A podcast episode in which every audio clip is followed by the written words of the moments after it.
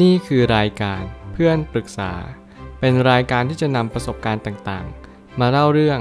ร้อยเรียงเรื่องราว ให้เกิดประโยชน์แก่ผู้ฟังครับ สวัสดีครับผมแอดมินเพจเพื่อนปรึกษาครับวันนี้ผมอยากจะมาชวนคุยเรื่องทำยังไงถ้าที่บ้านไม่ใช่พื้นที่ปลอดภัยสำหรับเรา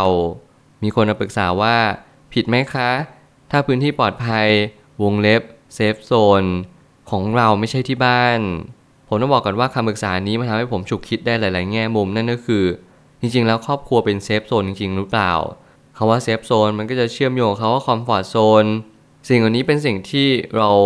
เรียนรู้กันอย่างเป็นประจำว่า สิ่งนี้ควรจะเป็นสิ่งนี้ สิ่งนั้นควรจะเป็นสิ่งนั้น เราไม่สามารถที่จะทำแทนกันได้หรือว่า เราไม่สามารถที่จะหาพื้นที่ทดแทนกันได้จริง ๆ หรือเปล่า นั่นจะเป็นคำถามที่เราควรจะตั้งขึ้นมาในชีวิตประจำวันว่า สิ่งที่เราทำในทุกๆวันนี้ ไม่ว่าจะเป็นสิ่งที่เราคิดพูด หรืออะไรก็แล้วแต่ เรารับรู้สิ่งที่เป็นภาพความเป็นจริงจริงหรือเปล่าสำหรับผมและผมยังเชื่อว่าพื้นที่ของ safe zone นี้อาจจะไม่มีอยู่จริง มันจึงไม่ได้แตกต่างกับ comfort zone เท่าไหร่นัก เพียงแต่ว่าเราแค่รับรู้ว่า วันนี้เราทำให้มันดีที่สุด ชีวิตนั้นไม่สามารถกำหนดกะเกณฑ์ได้ว่า เพื่อนจะเป็น safe zone สำหรับเราหรือเปล่า ครอบครัวจะเป็น safe zone สำหรับเราหรือเปล่า หรือว่าที่ใดหรือว่าแห่งหนใดก็ตาม เรามีหน้าที่เพียงแค่รับรู้แล้วก็เข้าใจว่า วันนี้เรามี safe zone เท่าไหร่ ใช้เท่านั้น อย่าใช้เยอะ เพราะมันจะเปลือง ผมไม่ตั้งคำถามขึ้นมาว่า เมื่อพื้นที่ปลอดภัยมาย้ำเตือนเราว่า ทุกอย่างมันทำให้เรารู้สึกปลอดภัยทุกครั้งเมื่อเราอยู่ณที่นั้น เมื่อเราอยู่ที่ safe zone เนี่ยมันเป็นความรู้สึกแบบไหนสำหรับผมแล้วผมเชื่อว่า safe zone มันเป็นเหมือนกับว่า สิ่งที่เรารู้สึกว่าสิ่งสิ่งนั้นเนี่ยมันเป็นสิ่งที่ย้ำเตือนว่าเราจะไม่ไปไหน เรารู้สึกว่าเรารู้สึกปลอดภัยจะอยู่กับมัน มันเหมือนประมาณว่ามันเป็นพื้นที่ที่ เรามักจะมองเห็นมันในแง่มุมของความสุขความสบาย ความจะลงใจแล้วมันเป็นพื้นที่เล็กๆที่ เราอยากที่จะใช้พื้นที่เราเต็มที่ไม่ว่าจะเป็นให้คำปรึกษาหรืออะไรก็ตามแต่ ซึ่งจริงแล้วเซฟโซนสำหรับผมเนี่ยผมเชื่อว่ามันอาจจะมีบ้างเล็กน้อยอย่างเช่นร้านหนังสือก็ให้เราไปยังโลกของความเป็นจริงในสิ่งที่เราตั้งใจที่จะไป โลกของปรัชญาโลกของธรรมะ รวมไปถึงโลกของจิตวิทยา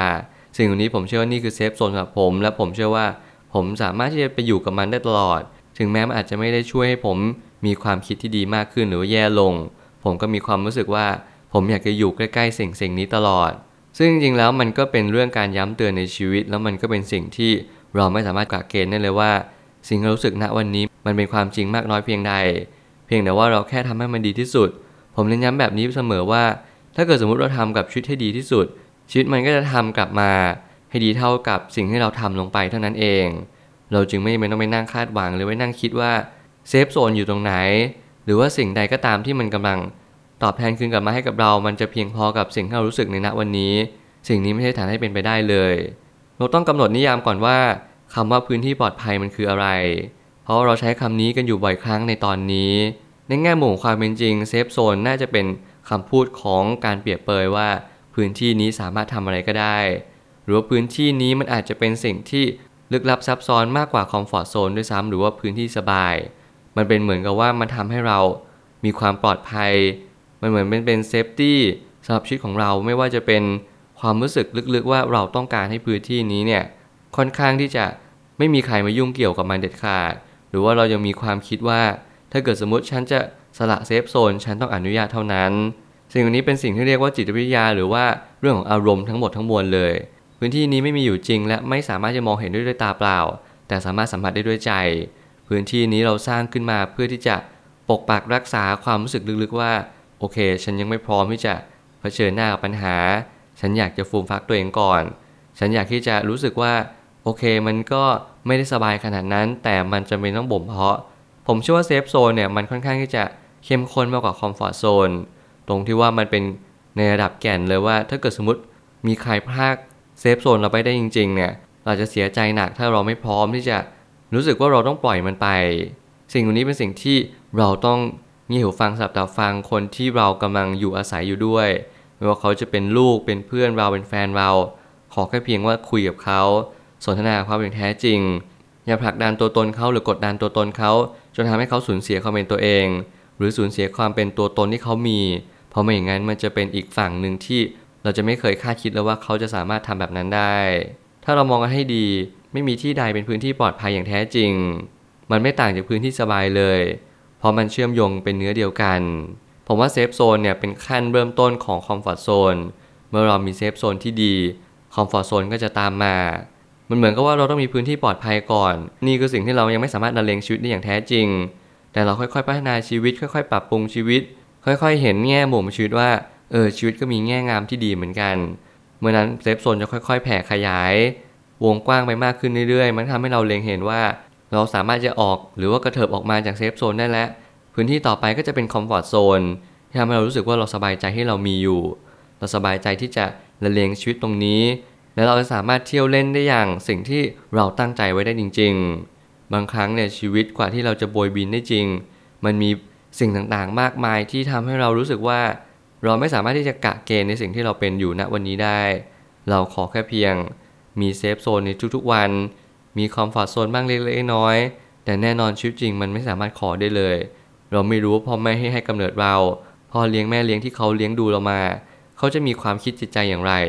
สิ่งที่เรากำหนดกะเกณฑ์ได้เพียงแค่ว่า เราทำวันนี้ให้ดีที่สุดแล้วหรือยัง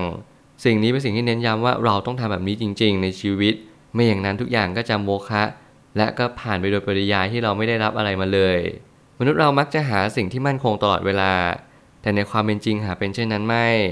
ดังนั้นเราจึงไม่ควรตามหาสิ่งที่มั่นคงอยู่ตลอดเวลา ถ้าเกิดสมมติเราเป็นคนคนหนึ่งใน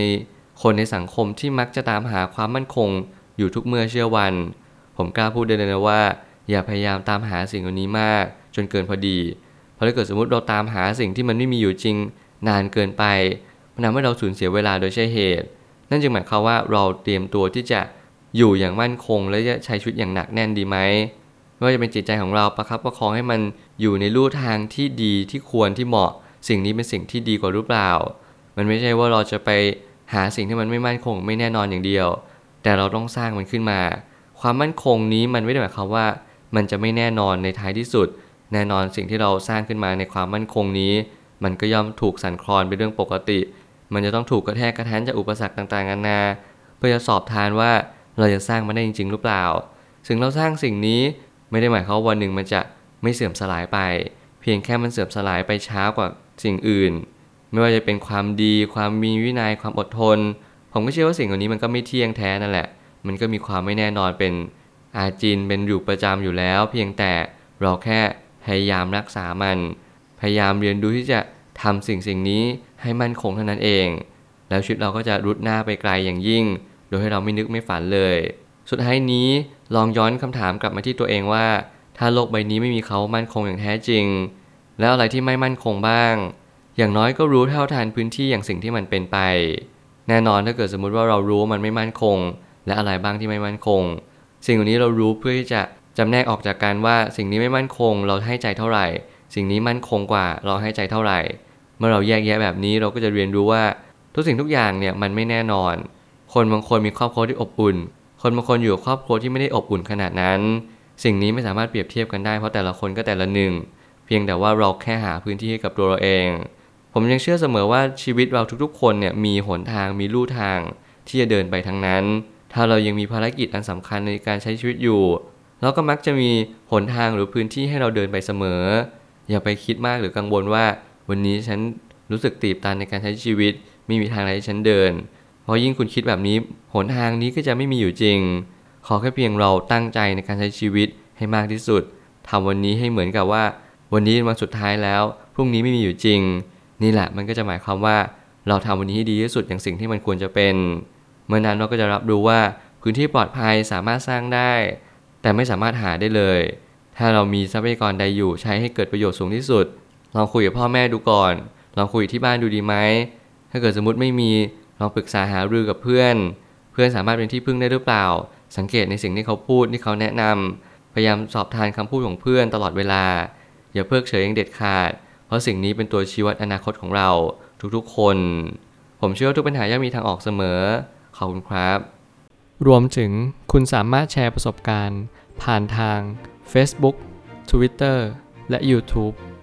และอย่าลืมติด Hashtag เพื่อนปรึกษาหรือ f r ร e n d t a l k a ด้วยนะครับ